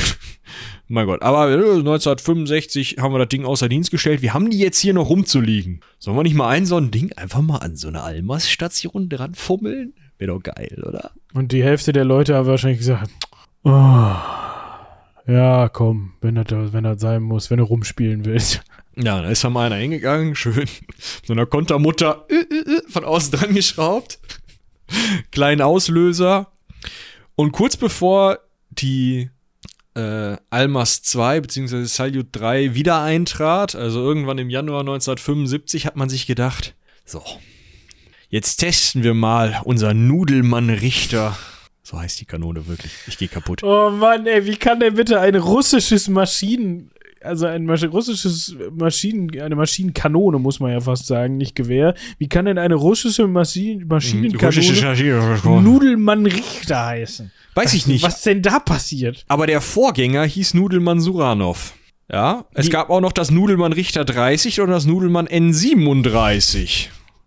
Ja, das waren auch Kanonen. Da konnte doch keiner ernst bleiben, wenn man dann da drin sitzt oder so in so einem Bomber oder was und dann, sag mal, Wladimir, willst du nie mal ans Nudelman-Rikhter gehen? Naja, also wir können ja mal kurz... Hast du das Nudelman-Rikhter heute schon geputzt? Also, wir können mal kurz nachschauen. Und zwar ist es so, dass Alexander Emanuilowitsch Nudelman 1912 in Odessa geboren wurde, 1996 in Moskau verstorben ist und Waffenkonstrukteur beim Versuchskonstruktionsbüro 16 war. Und dieser Herr war für die Erfindung eigentlich, also der war unter anderem Doktor der Wissenschaften und der war für die Erfindung dieser Nudelman-Rikhter-Kanonen zuständig. So, und dementsprechend hat man die natürlich zu seinen Ehren Nudelman-Kanonen genannt. Da müssen wir jetzt einfach mal durch. Das ist jetzt einfach mal so. Und da das Wort Nudel im Russischen, wir können das mal kurz nachgucken, ungefähr Lapscha gesprochen wird. Ja, Lapscha. Passt. Fanden die das auch gar nicht so witzig wie du jetzt gerade. Also man hat auf jeden Fall, um da nochmal auf das Programm zurückzukommen, während Salyut 3 respektive Almaz 2 beim Abstürzen nochmal kurz mit der Nudelmann-Kanone rumgeballert, um rauszufinden, was denn passiert, wenn ich ein Projektilgeschütz im Weltall abfeuert. Dazu gibt es aber nur Zeugenaussagen von Leuten, die beim Salyut-Programm gearbeitet haben. Das heißt, man hat keine offiziellen Daten davon, was passiert, wenn man mit einer Nudelmann-Kanone im Weltall rumballert, obwohl mich das sehr interessiert hätte. Ich bin sauer. Ja, ich hätte das jetzt auch gerne gewusst, muss ich ehrlich sagen. Aber gut, dann nicht. Dann nicht, ne? Ja. Gut. Also keine Infos vom Nudelman. Gehen wir weiter zu Salyut 4. Diesmal keine Almaz, nicht Bestandteil der Almaz-Mission, sondern rein zivile Raumfahrt. Die ist gestartet worden am 26. Dezember 1974. Also hat man durchaus reingehauen, damit man die fertig bekommen hat. Und die ist dann diesmal mit einer Proton-K-Rakete in die Erdumlaufbahn gebracht worden. Ich weiß nicht, ob K für Gebesser steht. Kaputt. Proton kaputt. Rakete. Ja, ich guck gerade. Ja, genau. Es gab die. Moment.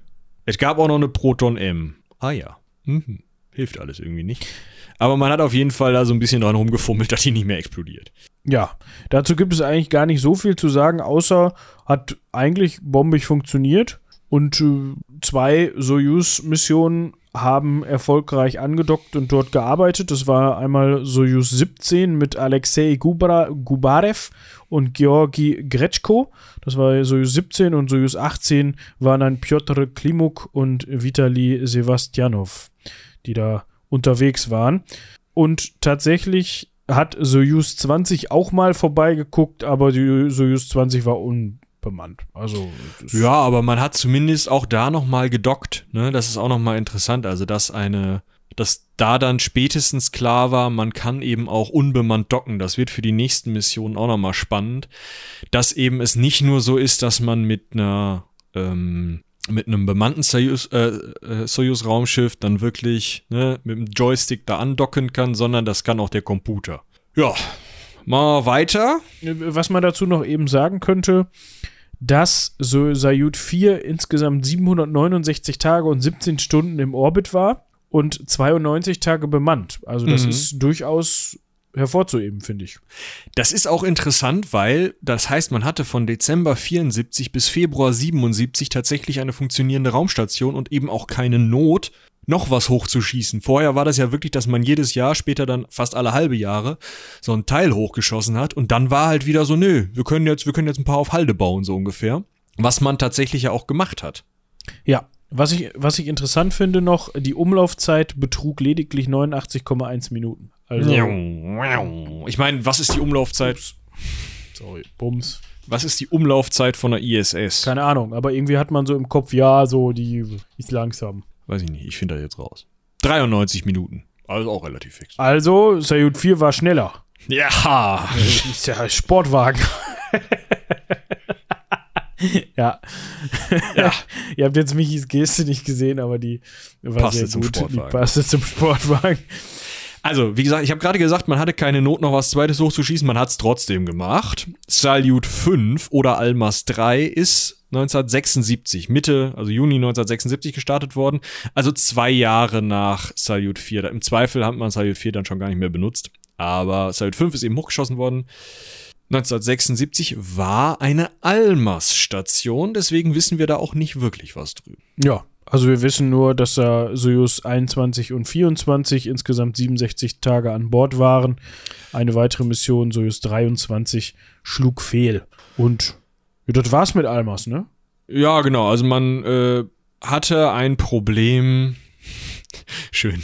Die Quelle sagt, Fehler am Kopplungsmechanismus. Kennt man also schon. Es war, Achtung, Zitat, wieder einmal das automatische System ausgefallen und der Treibstoff reichte nicht für ein manuelles Kopplungsmanöver. Ja, scheiße. So. Ja, also man hatte irgendwie ein Kopplungsproblem, ist nicht so. Es war 1977, ist dann Almaz 3 abgeschmiert, kontrolliert und man hat gesagt, ja, okay, wir haben jetzt die Möglichkeit, eben Ende der 70er Jahre Fotos auch digital runterzubringen. Das heißt, wir brauchen dieses Entwickeln im Orbit nicht mehr.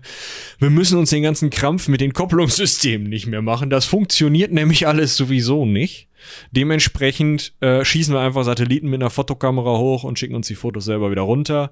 Das heißt, wir haben das Programm 1978 erstmal gestoppt und 1980 hat man es auch offiziell innerhalb der geheimen Akten der Sowjetunion beendet. Damit ist Almaz Geschichte. Wichtig ist aber, behaltet bitte im Kopf, zu Almaz gehört ja die ganze Zeit das bis jetzt noch nicht eingesetzte TKS-Raumschiff, wo eigentlich die Idee ist, das nutzen wir, um im Gegensatz zu den Soyuz-zivilen Mopeds, mit denen die jetzt immer zu den militärischen Schiffen hingeflogen sind. Das ist eigentlich unser militärisches Raumschiff. Damit wollen wir eigentlich die militärischen Stationen anfliegen und so. Aber dieses TKS-Raumschiff, das war gerade nicht die Saison, brauchte man nicht. Von 76 bis 79 hat man dann mal so ein paar Testflüge mitgemacht.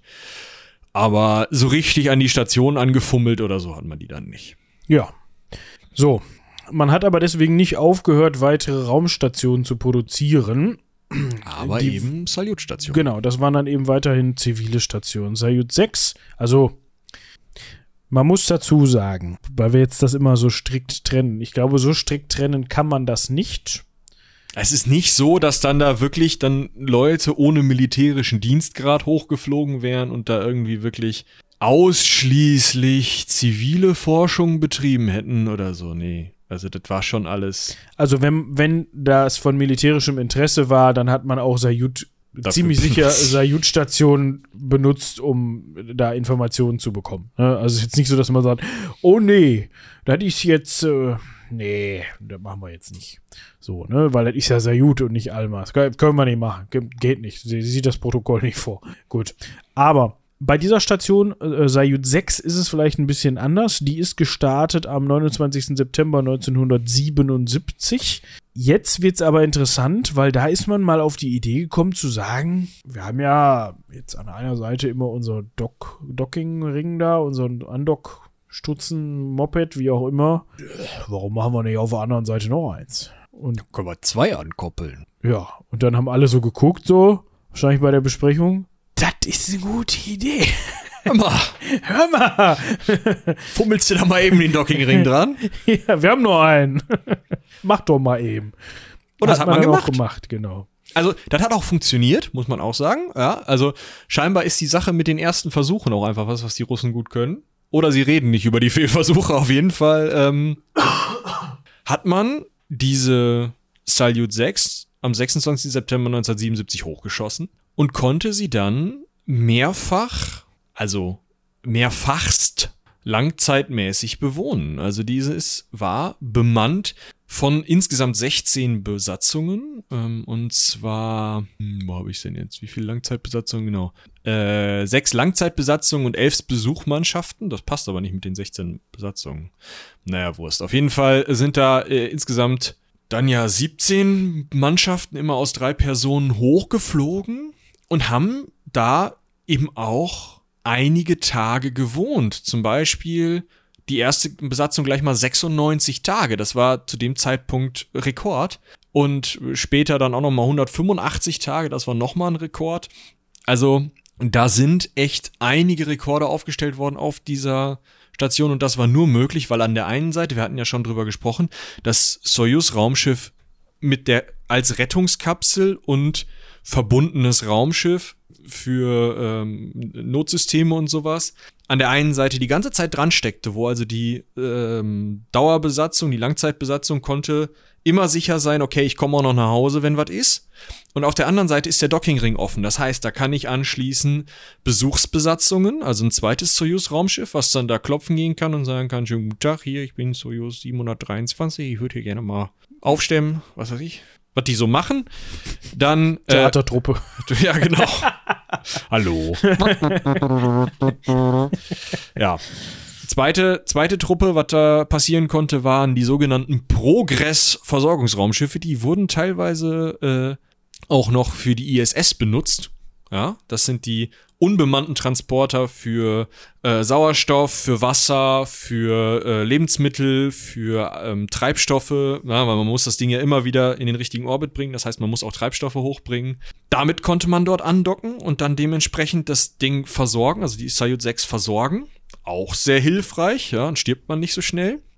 Und als drittes konnte man jetzt endlich mal tun, was seit den 1960er Jahren geplant war. Man konnte endlich mal mit einem TKS-Raumschiff da hochfliegen und da andocken. Ist das nicht schön? Das ist richtig. Also, ich habe mich schon gefragt, wann kommt endlich dieses TKS-Moped zum Einsatz? Ja, das haben sich die Entwickler auch gefragt. Zu dem Zeitpunkt war das wahrscheinlich schon wieder komplett Asbach-uralt und veraltet. So. Also die haben das Teil in den 1960ern haben sie es ja entwickelt. Getestet haben sie es das erste Mal 1977. Einmal hochfliegen, bisschen ja, so ein bisschen links, rechts, oben, unten. Einmal die Solarflügelchen ausklappen. Kurz gucken, ob das alles funktioniert. Landekapsel, also wie beim Soyuz-Raumschiff war es eben so, dass das aus einem Orbit-Modul und einem Landemodul bestand. Landemodul absprengen, runterfallen lassen. Mal gucken, das war so der erste richtige Testflug. Das hatte funktioniert, 77 hat man 81 gedacht. So, jetzt probieren wir das mal aus mit hoch und dann an eine Salyut-Station ankoppeln. Das hat man mit Salyut 6 ausprobiert und das hat tatsächlich im Rahmen von Flug Kosmos 1267, 1267, wie auch immer sie das aussprechen wollen, geklappt. Und man hat dieses TKS-Raumschiff an Salyut 6 angekoppelt. Da waren bestimmt alle hochzufrieden, die da 15 Jahre dran rumgefummelt hatten. Ja. Jo. Und also es war es eigentlich auch fast schon, ne? Ja, also ich muss noch mal sagen, 685 Tage ist, ne, also bemannt, schon echt eine Leistung. Und insgesamt im Ohr 1764, nicht schlecht. So, ne, und 28.000 Erdumkreisungen. Ja, 5 Jahre. schon, sind dann schon alles in einem, allem 1.136.861.931 Kilometer. Ja, das ist ein Meter. Ja, also ich würde sagen, das Ding ist auf dem Gebrauchtmarkt, ne? Abgeschickt. Bei mobile kannst du gut nutzen. Genau. Top-Ding. Also was man vielleicht noch sagen muss, gerade kurz zu diesem TKS-Raumschiff. Das war ja so geplant, also das Ankoppeln von diesem TKS-Raumschiff war durchaus auch dafür gedacht, dass man diese beiden Dinger zusammen nutzen kann. Wie die Soyuz-Kapsel plus Salyut-Raumschiff konnte man auch TKS-Raumschiff plus Salyut-Kapsel, Salyut-Raumstation zusammen nutzen. Das hat man allerdings nicht mehr ausprobieren können, weil die Besatzung schon gegangen war, weil man dem TKS-Raumschiff scheinbar nicht vertraut hat.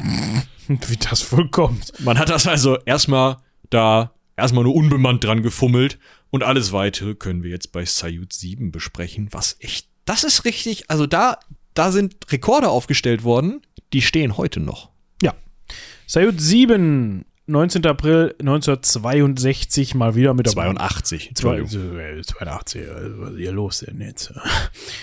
Mal wieder mit dem Proton-Express Richtung, Richtung Himmel geschossen.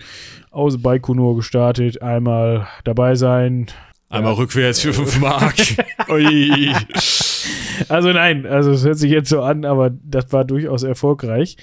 Salyut 7 war nämlich ursprünglich gedacht als, ja, Backup. Kurz nochmal eben, Rolle rückwärts, links, rechts, unten. Wir müssen nochmal zurück nach Salyut 6. Wir haben was ganz Wichtiges vergessen. Oh, ja, ich weiß, auf wen du hinaus willst. Ja, ich hatte den auch irgendwie bei Salyut 7 im Kopf, aber ist ja Quatsch. Ist Quatsch, genau. Also, im Rahmen des Interkosmos-Programmes ist am 26. August 1978 der erste Deutsche tatsächlich aus der DDR ins Weltall gestartet und im Weltall gewesen und auf Salyut 6 gewesen, nämlich Sigmund Jähn. So. Ja, das wird jetzt allen Leuten, die entweder in der DDR aufgewachsen sind oder Eltern haben, die in der DDR aufgewachsen sind oder ein Elternteil oder vielleicht auch Großeltern haben, die in der DDR aufgewachsen sind, wird das jetzt sehr viel sagen. Die anderen werden sich denken, Sigmund Watt.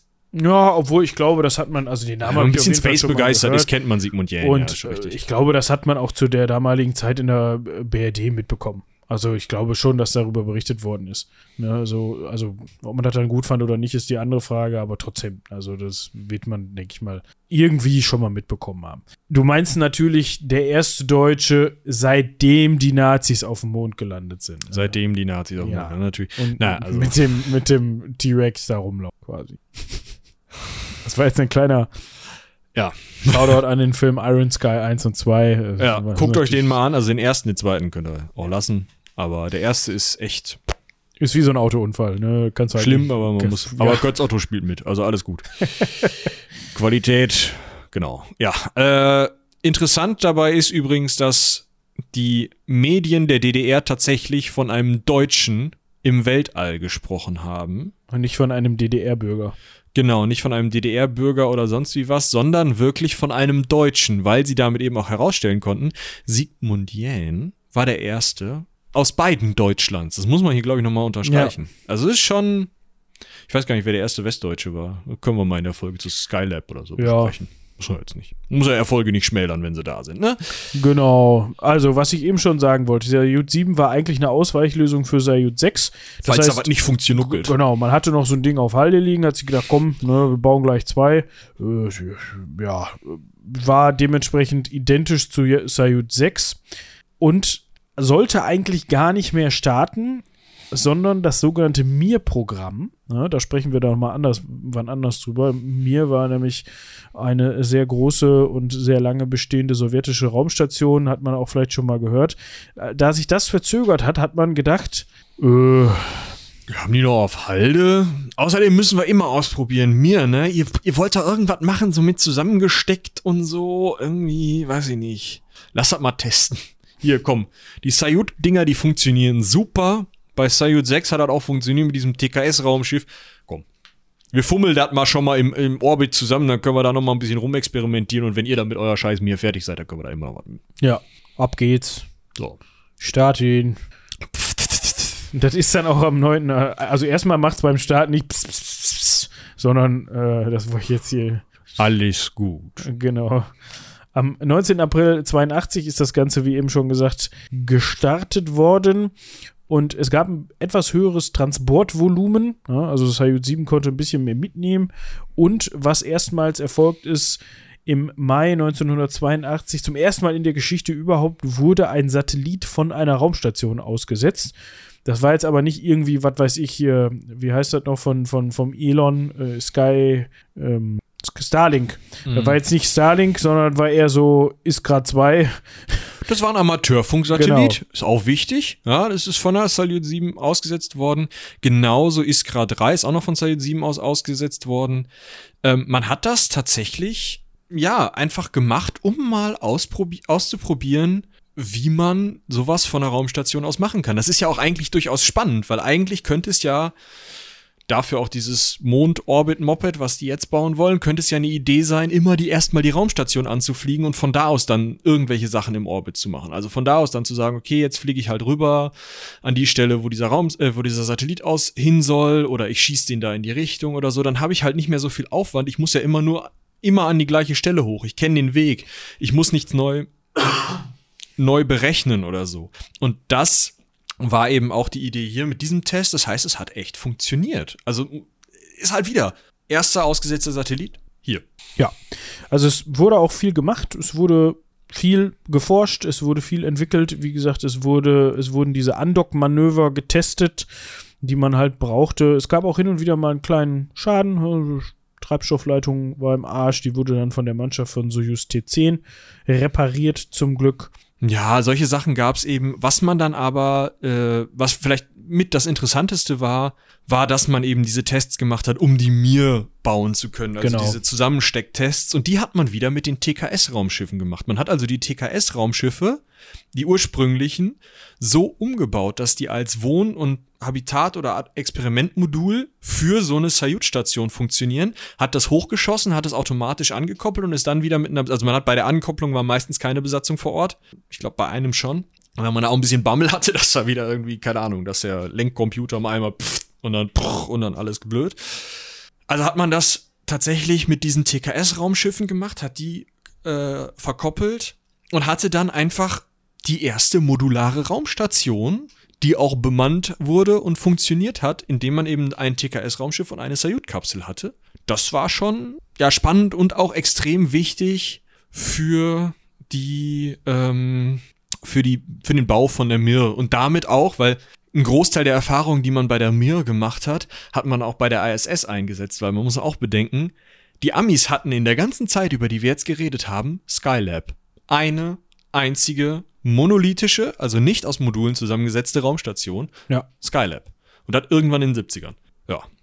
Genau, was müssen wir noch wissen? Die Salyut 7 besaß an beiden Enden wieder einen Andock-Adapter. Das heißt, diese ganzen Stunts mit den TKS-Modulen oder auch mit einem Progress-Transporter eben zur Versorgung, die konnte man eben machen, während noch eine Salyut-Raumschiff auf der anderen Seite zur Sicherung angebracht war. Das hieß aber auch, dass wenn das TKS-Raumschiff angedockt war, konnte man nicht versorgen. Das heißt, man hat diese TKS-Andock-Raumschiffe teilweise auch wieder abgesprengt oder beziehungsweise dann wieder verglühen lassen, abgetrennt und verglühen lassen, um dann mit einem Progress-Transporter zu versorgen, um dann wieder ein anderes TKS-Raumschiff anzubringen. Also es war nicht so, dass man geplant hatte, dass das alles hintereinander gesteckt wird, sondern man hatte eben dann zwei Teile plus immer die Soyuz-Kapsel zum wieder, im Zweifel auch zum Retten. Was noch interessant ist, weil man gerade auch bei den vorherigen längerfristigen Missionen mal Probleme mit Krankheiten gehabt hatte, hatte man die Bullaugen so konstruiert, dass auch ultraviolettes Licht durchgelassen wurde, was man ja erst nicht gemacht hat, weil ultraviolettes Licht ja Sonnenbrand verursachen kann und eben schlecht für den Körper sein kann. Hier hat man es halt gemacht, weil man sagte, okay, es ist nicht so schlimm, was die Astronauten oder Kosmonauten da abkriegen, sondern es ist eher blöd, wenn die dann da halt irgendwie so eine Space-Grippe kriegen.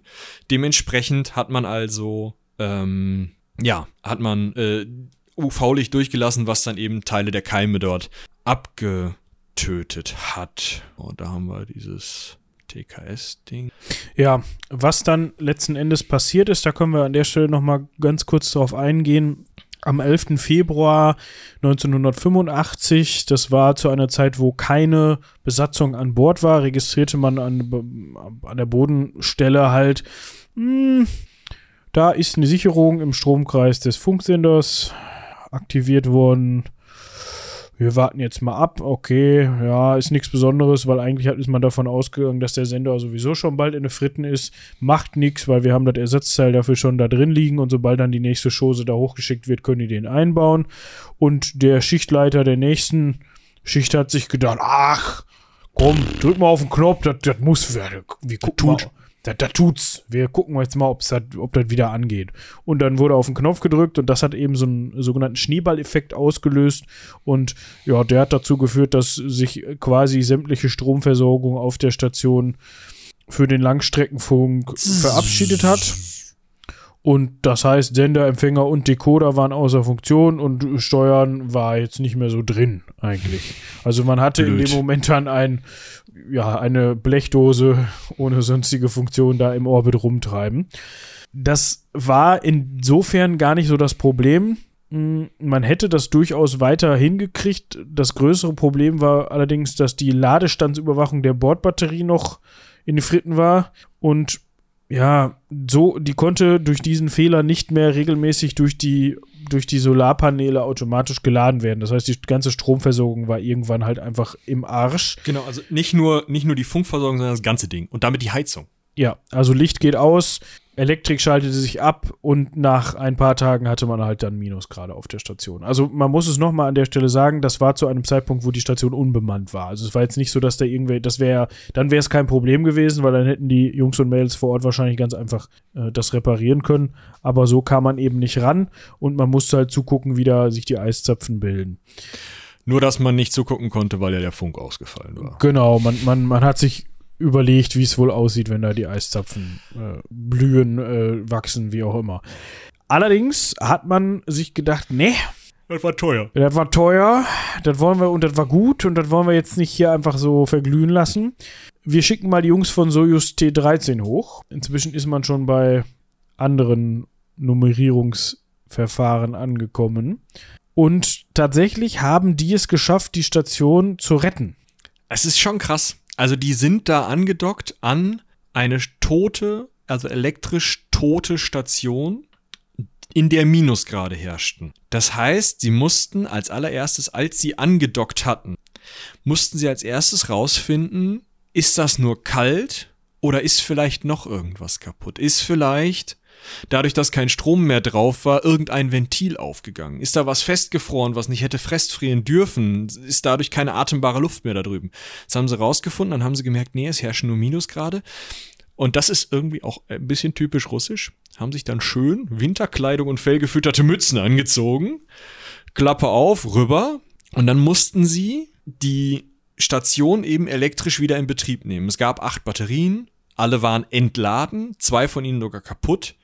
Das heißt, die mussten mit ihrem eigenen Raumschiff und mit ihrem eigenen Raumschiff, mit der Soyuz, mussten sie wie mit einem Überbrückungskabel beim Auto rüber in die andere Station, dort die Motoren, die Solarflächen ausrichten, wieder so mit Strom versorgen und die Solarflächen so ausrichten, dass da Strom durchkommt, dann die funktionierenden übrigen 6 Batterien wieder aufladen und mit dem Strom, der dann in diesen Batterien ist und der durch die Solarmodule dann immer wieder dazukommt, konnten sie dann die Heizung einschalten.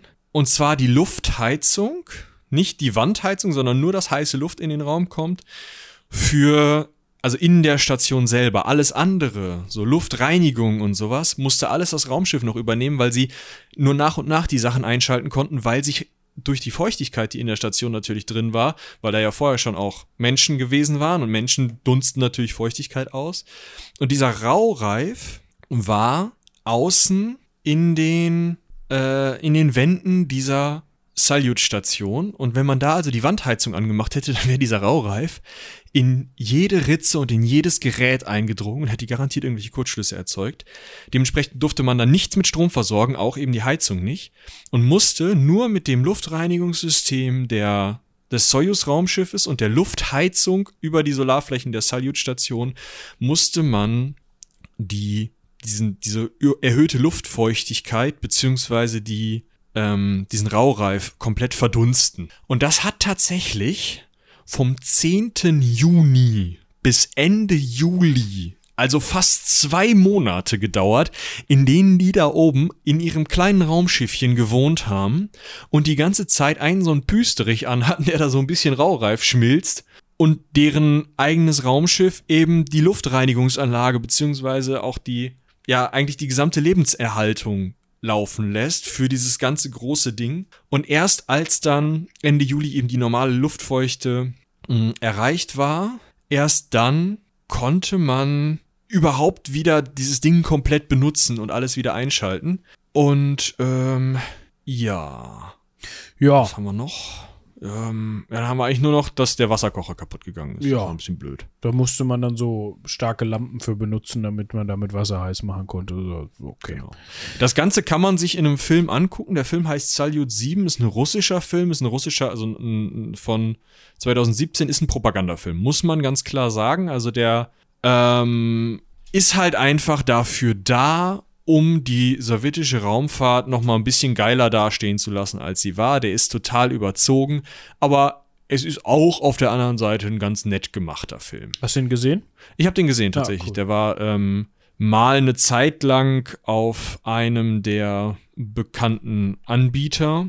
Bei den bekannten Streamingdiensten. Genau. Ich bin mir aber recht sicher, dass man den jetzt nicht mehr so gut bekommt. Maybe. Den kann man sich echt mal angucken, so, der unterhält wohl, aber man muss halt wirklich die ganze Zeit im Kopf haben, dass das echt Bullshit ist, was die da erzählen. Also das ist halt einfach sowas von auf 11 gedreht, was die da erzählen. Ich verlinke euch einfach mal den Wikipedia-Artikel, da habt ihr dann auch die Kritik direkt mit dabei. Und wie gesagt, im Streaming kriegt ihr den sowieso im Moment nicht, wenn ihr nicht irgendwie den gleich auf Russisch gucken wollt, insofern. Ja, aber ihr könnt ja mal gucken, ob ihr den irgendwo findet. So, was man noch erwähnen könnte, dass die Salyut 7, wir müssen immerhin über eine Zeit sprechen von 82 bis 91. 82 bis 91, 116 Tage bewohnt, 3216 Tage im Orbit. 816 Tage bewohnt. Du hast 100 gesagt. Das nicht. Ja, es ist gar nicht spät, aber so langsam kommt die Wolldecke im Mond zutage. Also allein, wie war das? Soyuz T-13 war da über 100 Tage unterwegs. Ja, was ich aber eigentlich sagen wollte, dass Salyut 7 und die Mir-Station zeitweise sogar parallel im Orbit waren und dass sogar Flüge stattgefunden haben mit Raumschiffen zwischen den Stationen. Mit Soyuz-Raumschiffen, ja. Genau. Das heißt, der Flug von Soyuz T-15 hat von der Mir zur Salyut 7 stattgefunden und wieder zurück und war somit der erste Flug zwischen zwei Raumstationen mit einem Raumschiff oder generell zwischen zwei Raumstationen. Und soviel ich weiß, auch der einzige. Ja, und danach sind auch keine weiteren Kosmonauten mehr zur Salyut 7 gestartet, beziehungsweise danach gab es keine Besatzung mehr. Genau, man hat nämlich mit Soyuz T-15 alles, was man schon auf Salyut 7 plus diesem TKS-Raumschiff, was da dran hing, das war Kosmos 1686, ein TKS-Raumschiff, das schon ohne Landemodul konzipiert worden war. Das heißt, nur dieses Habitat- oder Orbitalmodul. Die beiden hingen zusammen. Und von dort hat man alles ausgebaut, was man brauchen konnte auf der Mir. Hat das mit Soyuz T-15 darüber geschippert. Ist man nochmal mit Soyuz T-15 an Salyut 7 angedockt. Hat nochmal das Licht ausgemacht und ist dann weggeflogen. Und dann hat man eben diesen Kosmos 1686 das TKS-Raumschiff, TKS-4 und Salyut 7 gemeinschaftlich abstürzen lassen. Allerdings erst 1991. Und 86 waren sie eigentlich schon komplett fertig und Mir lief dann schon. Interessant ist, diese Art von TKS-Modul, die da am Ende an Salyut 7 dranhing, wurde dann noch weiter benutzt und weiter umgebaut, um einfach an der Mir nochmal als Modul zu funktionieren. Und tatsächlich ist auch das Saraya-Modul an der ISS basiert auf diesem TKS-Raumschiff aus den 60er Jahren. Das ist heute noch in Betrieb. Das ist schon ziemlich cool. Ja, das ist wirklich cool.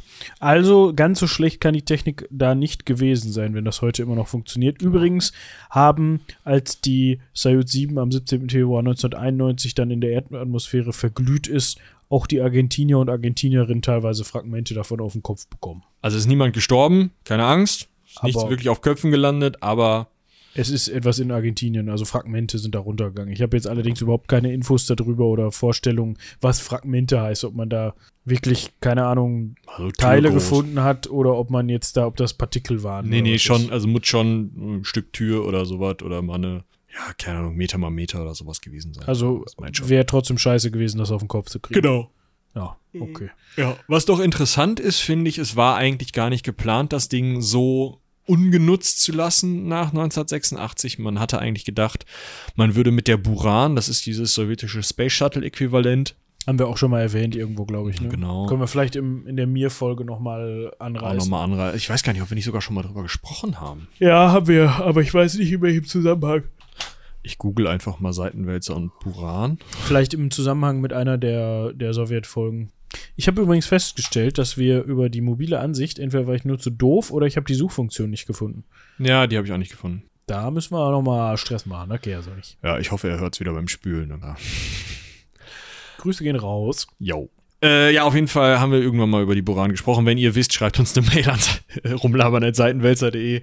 Wenn ihr wisst, in welcher Folge das war. Auf jeden Fall wollte man da mit der Buran hoch, aber zum einen ist die Buran zu spät fertig geworden und zum anderen haben starke Sonnenwinde die Atmosphäre ausgedehnt und dieses atmosphärische Ausdehnen hat dazu geführt, dass die Atmosphäre, die dann sich eben in Richtung der Salyut 7 ausgedehnt hat, diese stärker bremste und dadurch konnte man sie dann nicht mehr im Orbit halten und dann ist sie eben abgestürzt und 1991 verglüht. Zu dem Zeitpunkt war ja auch der Staat nicht mehr da, der das Ding betrieben hat. Dementsprechend, naja. Ne? Man ist dann dazu übergegangen, die Mir zu nutzen. Genau. Ja, und ich würde sagen, das war's mit den Salyut-Stationen. Und wenn man sich da mal so den Überblick verschafft hat, muss man doch abschließend, oder ich muss es für meinen Teil sagen, die hatten schon durchaus was auf dem Kasten und ja, Erfolge, klar, was die Raumfahrt anging. Ne? Das ist echt also nicht zu vernachlässigen. Gerade was so Stationsbau angeht und erfolgreiches Betreiben von Stationen, können die anderen, konnte da kein Staat so wirklich mithalten. Klar, die ISS ist jetzt natürlich ein Gemeinschaftsprojekt von vielen Staaten. Aber die profitiert ja auch extrem davon. Das muss man einfach sehen. Diese ganze Kopplungsveranstaltung und so, das basiert halt alles auf dem Wissen der Russen. Ne?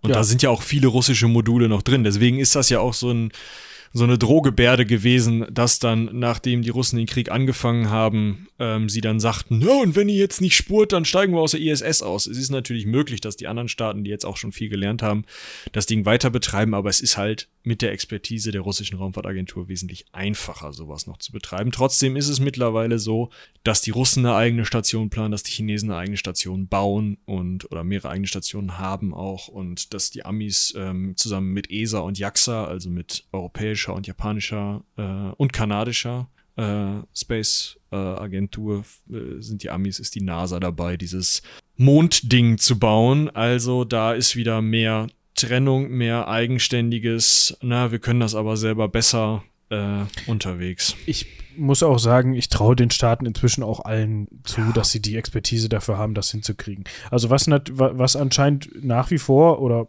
zumindest zu den Salyut-Zeiten immer wieder ein Problem war, das hatte man ja auch später dann noch bei Salyut 6 und 7 mit einzelnen Missionen, dass das die Achillesferse dieses Andocken ist. Mhm. Dass das Manöver stattfindet, dass die Verbindung richtig funktioniert und dass man da wirklich den Austausch hinbekommt, dass es für die Astronauten und Astronautinnen oder Kosmonauten und Kosmonautinnen ungefährlich ist, darüber zu gehen. Ja. Und das ist das, was anscheinend so kompliziert auch ist. Ja. Weil du hast halt immer ein totes Ende im Zweifel. Ne? No. Du kannst halt immer nur von einer Seite aus agieren. Wenn irgendwas auf der Seite dann auf der anderen Seite nicht funktioniert, kann nicht da hinten jemand dann sagen, ja, kein Problem, warte, ich mach mal die Tür von hier. Genau. Oder, ne? Ja, jetzt müssen wir auch noch die Klammer zumachen. Tatsächlich ist mit Inspiration durch die Salyut-Stationen 1982 bis 1984 in Kiew in der Ukraine das Hotel Salyut gebaut worden. Ein zylindrisches Hotel, also ein ziemlich rundes Ding, das dort am wo steht, da genau, an der U-Bahn, zwischen dem U-Bahnhof Arsenala und dem Kiewer Höhenkloster, Ich kann nicht mehr sprechen. U-Bahnhof Arsenala und Kiewer Höhlenkloster. Dazwischen steht dieses Hotel Salyut. Ich bin nicht sicher, ob das aktuell zum einen noch vollständig intakt ist und zum anderen, doch, Webseite des Hotels, wir schauen mal nach. Und zum anderen, wie hübsch das da drin jetzt wirklich ist. Aber ihr könnt euch das ja mal angucken. Du verlinkst es. Wenn du mit dem mit der russischen Webseite klarkommst. Da sind Fahnen. Okay, warte, Englisch. So, Hauptseite. Okay, da muss man die wieder umstellen. Entschuldigt übrigens meinen Husten hier zwischendurch. Das wird wahrscheinlich drin bleiben, weil das ist so. Genau, also ihr könnt euch da ja mal umschauen. Ja, an der Stelle kann ich noch mal eben kurze Empfehlungen aussprechen, falls ihr jetzt angefixt seid von diesem, wie hast du das eben genannt? Dieses Futurismus? Den Retrofuturismus. Von diesem Retrofuturismus oder vielleicht auch ganz im Besonderen von diesem sowjetischen Retrofuturismus und ihr im Besitz einer VR-Brille seid, beziehungsweise da rankommen könnt, dann tut euch unbedingt die beiden Spiele Red Matter 1 und Red Matter 2 an, die ja quasi in einem Szenario spielen, in dem die russische oder sowjetische Raumfahrt sich nicht auf Raumstationen beschränkt hat, sondern auch das ganze Sonnensystem mit Stationen versorgt hat. Und das ist so ein bisschen Rätsel, ist so ein bisschen ganz anfänglich, ganz seichtes Horror, aber auch nicht überfordernd, sondern wirklich stimmungsvoll, sehr, sehr coole Geschichte. Also ihr werdet da jetzt nicht mit irgendwelchen Jumpscares zugepflastert oder sowas. Einfach richtig, richtig gut gemacht. Und für mich momentan eins der, aber das sieht auch die Presse so, gehört mit zu den besten VR-Titeln, die bisher draußen sind. Ja. Ich habe euch mal den englischen Wikipedia-Artikel dazu verlinkt. Ich möchte wenn die uns da nichts zahlen, keine direkten Kauflinks verlinken, aber da findet ihr dann alles, was ihr braucht, wenn ihr ein bisschen Englisch könnt. Wahrscheinlich müsst ihr auch Englisch können, um das Spiel zu spielen. Das wird es wahrscheinlich nicht auf Deutsch geben, oder? Es gibt es, glaube ich, mit deutschen Untertiteln. Ja gut, dann kommt er ja klar. Ne? Also könnt ihr ja mal schauen. Vielleicht habt ihr da Bock drauf, vielleicht auch nicht. Ist auch irgendwie euer Ding. Ja, das passt nur thematisch und vom Stil her so richtig cool. Das ist halt so richtig in diesem Stil gemacht. Die ganze Einrichtung da, dieser Station, auf der man sich dann bewegt und so, das könnte halt auch original aus der Salyut 37 kommen. Ja. Deshalb passte das ganz gut an der Stelle. Ja, ist ja ganz cool. Dann kannst du dann dazu so ein bisschen hier Soviet Wave hören und dann passt das. Da läuft auch von selbst Soviet Wave, glaube ich. Oh, klasse. Wave vor allem. Wave. Ja. Mit E. Alles klar. Was haben wir jetzt? Ja. Jetzt haben wir fast 2 Stündchen, etwas weniger. Ausführlich drüber gequatscht. Ihr könnt uns gerne Feedback da lassen, ob ihr jetzt sagt, das war die langweiligste Folge seit einem halben Jahr. Lass die Scheiße mit diesen komischen Tabakdosen im Weltall, das interessiert uns nicht. Vor allem interessieren uns die Russen gerade nicht. Dann sagt das gerne auch so, damit wir das wissen und mitbekommen. Und dementsprechend können wir dann eigentlich noch darauf hinweisen, dass wir euch zwischen den Jahren natürlich erhalten bleiben, wie immer. Das heißt, ihr bekommt weiterhin Folgen von uns geliefert. Auch während der Weihnachtszeit könnt ihr Ecke Hansaring hören aktuell. Mhm. Und es kommt frisch aufgenommen zu Weihnachten natürlich auch noch eine Koboldsmar Weihnachtsfolge, wie ihr das auch schon immer vom Heldenpicknick gewohnt seid. Also da könnt ihr euch auch drauf freuen. Ja, ansonsten haben wir natürlich noch einige Sachen in der Pipeline, wie eben schon gesagt. Wir haben demnächst kurzfristig eine Gästin am Start, wo es auch ums Thema Archäologie gehen wird. Ich glaube, das wird turbowitzig. Da bin ich auch 100%ig sicher. Und ja, das war's für heute, würde ich sagen. Ne? Ja, aber hast du noch was? Nö, ich wollte nur mir schon mal aufschreiben, dass wir noch über jemand Bestimmten sprechen müssen. Ach so, okay. Gut. Und in diesem Fall würde ich ganz einfach sagen, habt vielen, vielen, vielen Dank fürs Zuhören. Haut rein. Bis zum nächsten Mal. Bis dahin. Tschüss.